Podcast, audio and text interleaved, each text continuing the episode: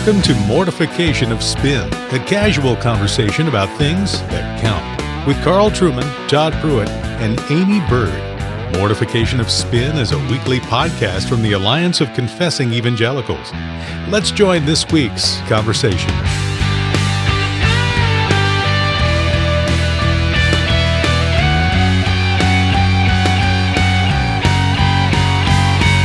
Welcome to Mortification of Spin. Uh, my name is Carl Trueman, professor at Grove City College in Western Pennsylvania, and I'm here uh, without one of my usual uh, co hosts, Todd Pruitt, who is off uh, recording his sermon because we're living in plague times and uh, he's recording his sermons a day in advance uh, to make sure there are no technical glitches on the Lord's Day.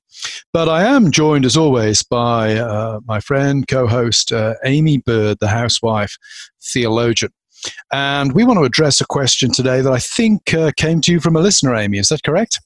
Yeah, so I get questions emailed to me now and then. Sometimes we find some that we can lump together. And this one is a topic that we have touched on some, but she, she gives it a little nuance in the question. So basically, she had come from a, a fundamentalist Baptist culture to the Reformed Church, is really enjoying you know what she's been learning but uh, was shocked because in the last year, both a ruling elder and an associate pastor have both converted to Roman Catholicism. And she was surprised by this because she's never seen this before in the Baptist church the culture that she was in. So she was asking, you know, does this seem to occur more in the Reformed church? She asked around a little bit, and there were others she was learning about. And so her question is Is there something about being reformed that lends itself to an easy conversion to Roman Catholicism? Which I think is a good question for us to, to look at. Yeah, that's it's definitely a, good question, and I'm actually I think I know the situation to which she's alluding there. I believe it okay. was within our own denomination, the Orthodox Presbyterian Church. Mm-hmm. Certainly, I was involved when I was in the Presbytery of Philadelphia in the case of another. Uh, minister who'd converted to, to Roman Catholicism at that time. Mm-hmm. I suppose up front, it's always worth saying that every conversion story probably has its own unique aspects, that mm-hmm. uh, however broad a generalization one draws on these things, there's always going to be somebody who's an exception right. to that. So we're really talking not about a single cause for every single conversion, we're talking about a set of family resemblances or a set of issues, any number of which might have, have triggered the, the conversion. Mm-hmm. Uh, I think my, my first response would be there is a, a concern for church history and for the tradition of theological reflection that mm-hmm. one finds in the Reformed churches, confessional Reformed churches, which one also finds in Roman Catholicism, that is perhaps something that makes them, you know, not two sides of the same coin, but would certainly speak to to the uh, the way that that people in those two communions think is having mm-hmm. having something in common. Right. Uh, Growing up in the Baptist church, you're taught that there's just zero connection. at all. And so when you come into, you know, I would say that there are arms in the Baptist denomination who are more confessional, who probably wouldn't teach it that way. But growing up in a dispensational Baptist church, um, it was almost as if, you know, we were completely separate in church history and never, never confessing the same creeds or anything like that in the small c Catholic kind of way. Right. So they're such a bad guy yeah, the Baptist yeah. church.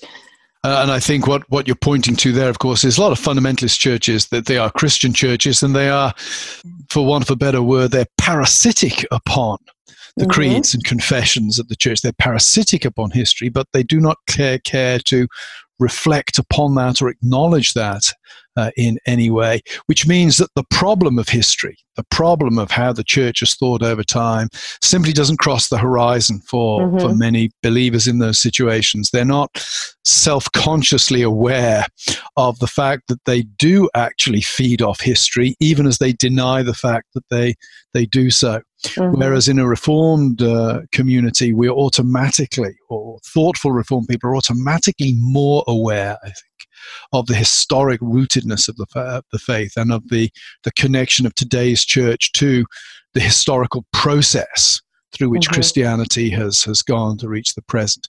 And that means that maybe one way of thinking about it is reform people may well be asking similar questions to roman catholics mm-hmm. in a way that they will not be asking quite the same questions as many fundamentalists on these points yeah i mean even i can't tell you how many times i've seen it i remember myself the first time i read the apostles creed and we have to have a little asterisk in our bulletin to explain when, when we're confessing that we believe in the Catholic Church that we're not talking about the Roman Catholic Church, that we're talking about the Church universal throughout yeah. history.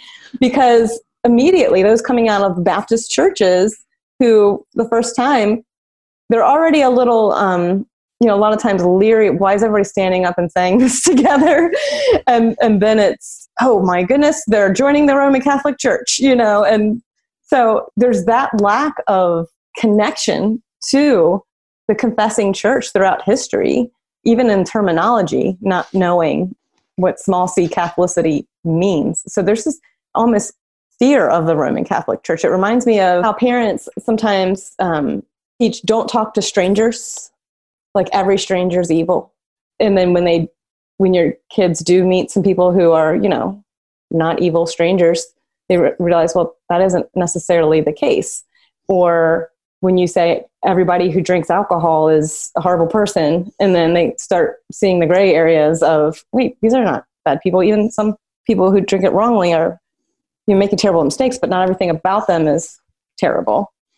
So sometimes I think people might leave the faith in the Baptist church quicker in some ways. I don't know if it's quicker, but more often than you you'll see people leaving the faith than you see them going to the Roman Catholic. Yeah, it's an interesting point. On the church history front, I was reminded actually of a book that was published a few years ago, uh, Evangelical Exodus, evangelical seminarians and their paths to Rome, which is edited by, actually, I know this guy, it's edited by Douglas Beaumont and has a, a foreword by my friend Francis Beckwith, of course, mm. famously returned to Rome some mm-hmm. 10 or so years ago. It's an interesting collection of testimonies of students who were at uh, the Evangelical Theological Seminary, which was run by Norman Geisler.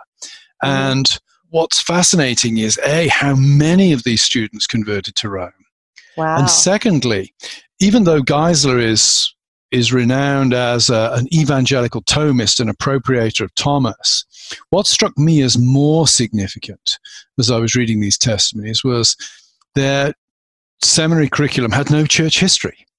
So as soon as they collided with the fact that, wow, our faith actually has a history and it's quite important, they had no categories to enable them to handle that mm. other than switching from basically fundamentalism to Roman Catholicism. The we might say the, the intermediate point of Reformed or Lutheran Protestantism, of confessional Protestantism, was simply not in within their purview. It's a, it's a very very interesting collection of, of testimonies, as I say, both for the the vast number of them, all of these people from this seminary converting to Rome, mm-hmm. and for the constant refrain of you know we didn't know how to handle church history. So I think the history the history point is is a significant one. Even the ability to ask questions. Uh, we had talked about this a little bit with Michael Kruger in the interview we did with him on his book about the Ten Commandments of progressive Christianity. But there is a there is a I think a good critique there that there are some churches that are not good at answering questions when people mm-hmm. have them, whether they're questions of doubt or questions of what's good in the Roman Catholic Church. You know, what things can we confess with them, and and what questions we may have about the differences, and questioning things like federal vision, which you know I think that would be a an easier step then to get to Roman Catholicism from Protestant faith. Do we have church environments? Are we just saying we have all the answers, and, are we listening to the questions that congregants yeah. are having and struggling yeah. with? Yeah. That's a good point. The other thing I, I, suspect is probably true with, with many of the conversions from the Reformed faith to Catholicism is that it's not everything about Catholicism that's proving persuasive. I have yet to meet yeah. uh, a Catholic, somebody who's converted to Catholicism because of the images. Mm-hmm. Uh, I have yet to meet somebody like who's Yeah, it's. I've yet to meet anybody personally who's converted to Catholicism because of Mary. Mm. Uh, what's interesting is, by and large, it's it's aspects of Catholicism that Reformed people might well be able to to affirm. Yeah. Forms of natural law, for example, uh, a, a, rigorous approach to the life of the mind, uh, a view of the sacraments that doesn't just see them as you know memorial tokens to be to be optional for uh, believers one way or the other. Mm-hmm. Uh, it, it, it's it's interesting to me that it's it's the areas where actually reform faith should be able to hold on to people yeah. provide rationales for people converting from the reformed faith and and that's why I think the you know the reformed polemic the the modernist reform polemic against natural law eh, I think it's problematic uh, I think mm. certain strands of modern neo-Calvinism that cut the reformed faith off from uh, history to some extent function a little bit in our ranks like fundamentalism Mm. the anti historical dimension of fundamentalism does for fundamentalists. The difference being that our guys tend to go to Rome rather than abandoning the faith in its mm-hmm. entirety. Mm-hmm. Yeah, I remember. Um, I remember back in what was like 2012, maybe 13, when Jason Stellman went oh, yeah. Roman Catholic. Yeah. Do you remember that? I mean, I, yep. I just remember being really um, surprised to hear about that one because, it, you know, we're saying too here, it's not only, or like Beckwith, it's not only um, uninformed lay people who don't have good church history, but we also have some of our scholars yeah. um, swimming over there. Yeah, I think Frank is different. Frank, of course, Frank's been on this podcast a couple of times. Yeah. Mm-hmm. Frank grew up Roman Catholic. I think there are strong okay. emotional and family ties there. Stellman was was more of a shock, though some of us had been mm-hmm. tipped off the conversion was coming uh, several months before it actually did. It was it was not mm. a hmm. particularly well kept secret. I don't know where spiritually Jason Stellman is these days. He sort of vanished off the. He certainly Todd's wasn't. Back. A, yeah. I think he might have some commentary. Oh, Todd's just appeared. Wonderful, Todd. Please chip in. I mean, Stellman was certainly no Richard John Neuhaus. He did no. not go on to become an intellectual force within Catholicism. Right. Yeah. Uh, and has since then drifted away from the faith entirely. That's what it looks like on okay. social okay. media and that kind of thing. Yeah. Wow, that's really okay. sad. Mm-hmm. Yeah, that's that is that's very sad. But I, you know, the other thing is it, one thing that saddens me when when Reformed people convert to Roman Catholicism is I really do think the Reformed faith, at its best, has all of the things that those people are generally looking for. Yes. It has intellectual rigor, it has historical depth, it doesn't shy away from the difficult questions, it does provide you with the categories and the ecclesiology for true, proper Christian nurture. Yeah. Uh, um, it, it, to me, it, it's very sad that the, the Reformed faith is not able to apparently in practice keep hold of some of our best people yeah. because we have the resources. Why mm-hmm. isn't that working? Yeah. You know, it's interesting because when you read the primary sources from the Reformation, whether it's Calvin or Luther, you, you see regular engagement on their part with um, the theologians in the first centuries of the church. And so, you know, you talk mm-hmm. about historical rootedness of it. These men were energized not by an impulse to create something new or innovative, uh, but to go back mm-hmm. um, to what they believed, and I think rightly for the most part, um, saw that the church had departed from from the first four or five centuries of the church. And so that again, that ideal of historical rootedness, you know, if you read the, the, the primary sources, you'll be in the first few centuries of the church uh, regularly in, in terms of, of what's being recovered by the reformers. Our own our own confession of faith when you look at the Westminster Confession of Faith on the doctrine of God, for instance, uh, draws uh, categories and language um, from the early church fathers and the early church's theologians. Um, you know, when you read people like Turretin, oh my goodness, mm-hmm. you know, again, you're you're excavating um, ancient church theology uh, with, with with Turretin. So you're absolutely right. Protestantism has as its birthright um, all of those all of those things. But, but I fear it doesn't often come come through in a lot of Presbyterian churches because you, if I can beat a dead horse for a minute here, you, you, you have a lot of, for instance, PCA pastors who came into the PCA like me, not having a background in, in Presbyterianism, but perhaps coming in not so much because of all of the doctrines, but because Tim Keller's really cool. Mm-hmm. And and so you know I, I, think that explains some of even uh, I've, I've met PCA pastors who are only nominally Paedo Baptist, for instance. You know, they they accept it, but they actually there's not a deep conviction that this is is biblical mm-hmm. um, and was practiced in the early church because it was biblical. You know, so kind of the young restless reformed yeah yeah calvinism exactly so we you know we talk about um well i think uh, we're paying uh, up the price for a lot of that yrr young restless reformed kind of cage stage calvinism mm-hmm. it, it it kind of well, in shallow anti-historical reformed, right. re, you know, reformed in a shallow, shallow anti-historical way, which which ought to be a contradiction. Mm-hmm. yeah, yeah, and a very historically eclectic approach to worship as well. Yes, we we've seen among a lot of young people a desire for proper liturgical form mm-hmm. in worship, and intelligent young people immediately see whether, you know, is it just the local pastor doing this because he thinks it's going to attract people? Right. Or is it the local pastor doing this because he's truly grounded in and belongs in a historical tradition? Mm-hmm. You know, it's easy, for example, for an Anglican church to use the Book of Common Prayer. That's what Anglican churches are mm-hmm. supposed to do. Right. When, when a Presbyterian starts doing that or a Baptist starts doing that, mm-hmm. it looks like performance art. It looks like clever marketing in some yeah. way. And I think for a generation of young people looking for serious adult worship in serious adult forms, they're going to be tend to be drawn towards those traditions that have been historically mm-hmm. strongly liturgical for good historical reasons. Yeah. And the you know the end term of those is Eastern Orthodoxy or Roman Catholicism. Yeah. Uh, the the pastor I I was involved in the committee dealing with the conversion of the pastor to Roman Catholicism from the Presbytery of Philadelphia some years ago, and it interested me that he he'd grown up Pentecostal, mm. then he'd become uh, OPC, and one of the OPC guys who'd wear the collar. Yeah, he'd mm-hmm. wear the mm-hmm. yep. and now he's Roman Catholic, and you could almost see, yes, he's he's really there's a trajectory here. He's mm-hmm. wanting something that has a, a liturgical authenticity to it, mm-hmm. uh, in part in reaction to where he's he's coming from. Yeah, you know, I think about I think about those.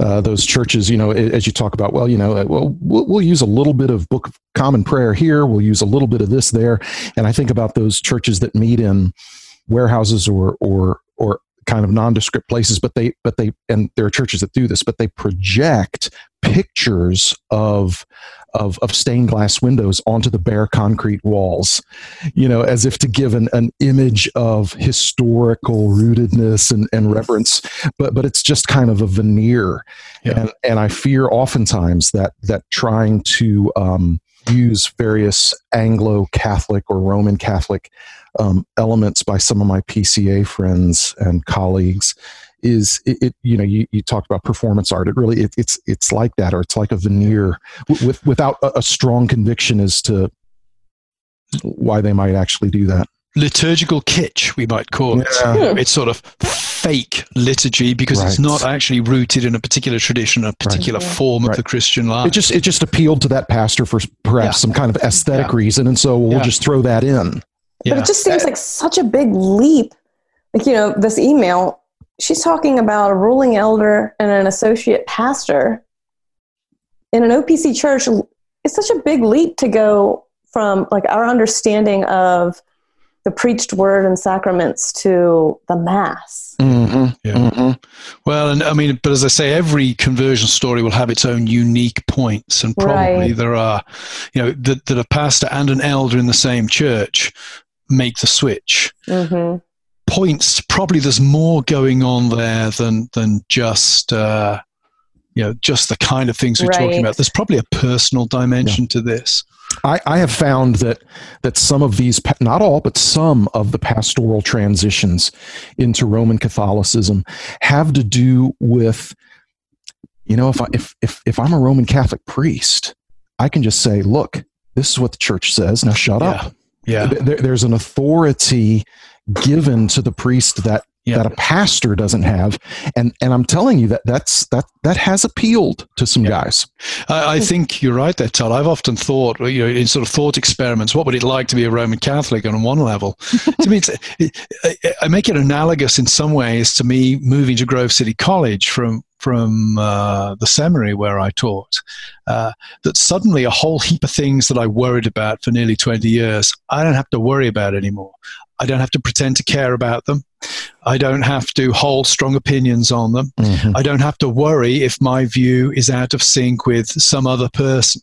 Right. And I, I imagine that that you know what to me professionally was a just a huge weight lifted off my shoulders. Mm-hmm. It's very similar, you know. If if a PCA pastor converts to Rome, he's a nobody. He doesn't right. have yeah. to. Yeah. I mean, do you thing, think there's like a sense of that dog eat dog culture kind of in the Reformed Church?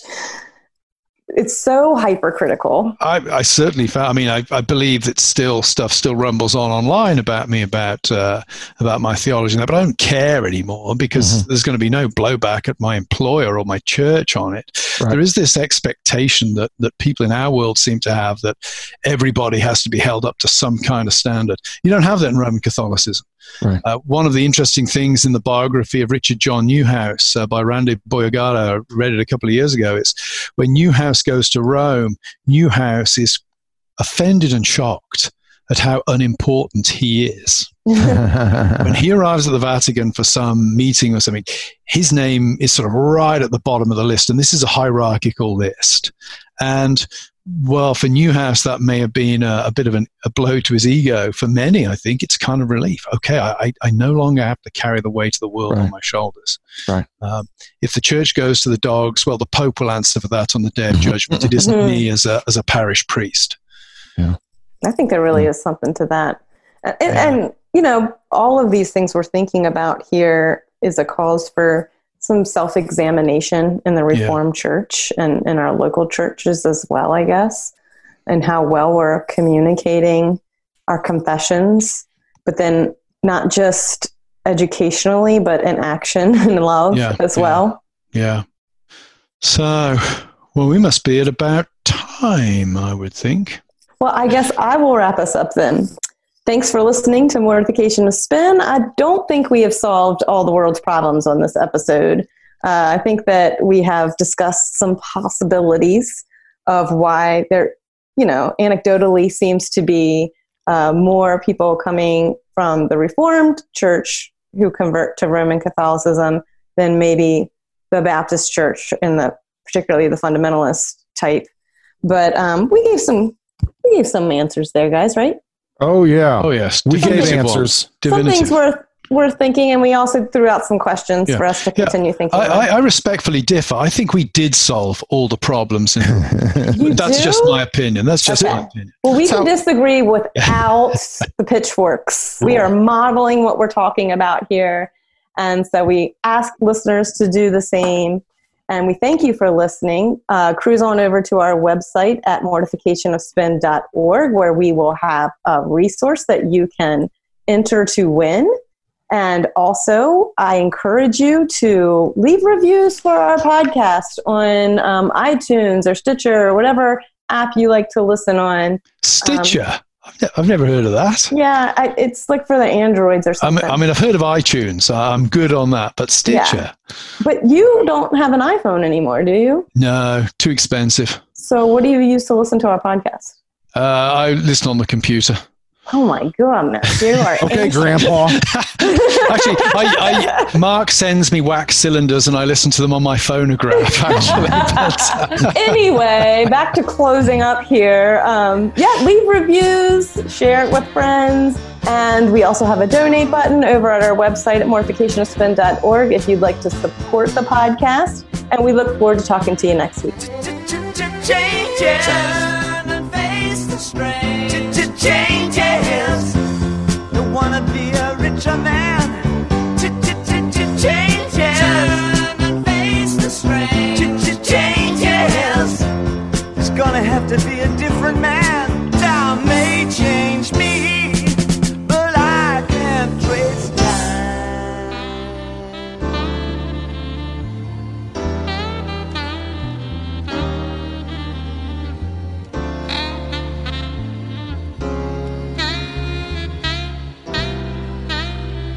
Thanks for listening to Mortification of Spin, a podcast of the Alliance of Confessing Evangelicals. To read more on hard hitting topics like this, visit the podcast page and blog at mortificationofspin.org, where we'll have links and other articles from Aimee, Carl, and Todd. And while you're there, please subscribe and consider making a donation. And be sure to listen next time when Carl, Todd, and Aimee talk about revelation and inscripturation was a progressive process in which God gave us his people the canon, but over a long period of time, and he did it in wonderful ways, most ultimately in, in giving us uh, his own son. That interview is next time. Join us then.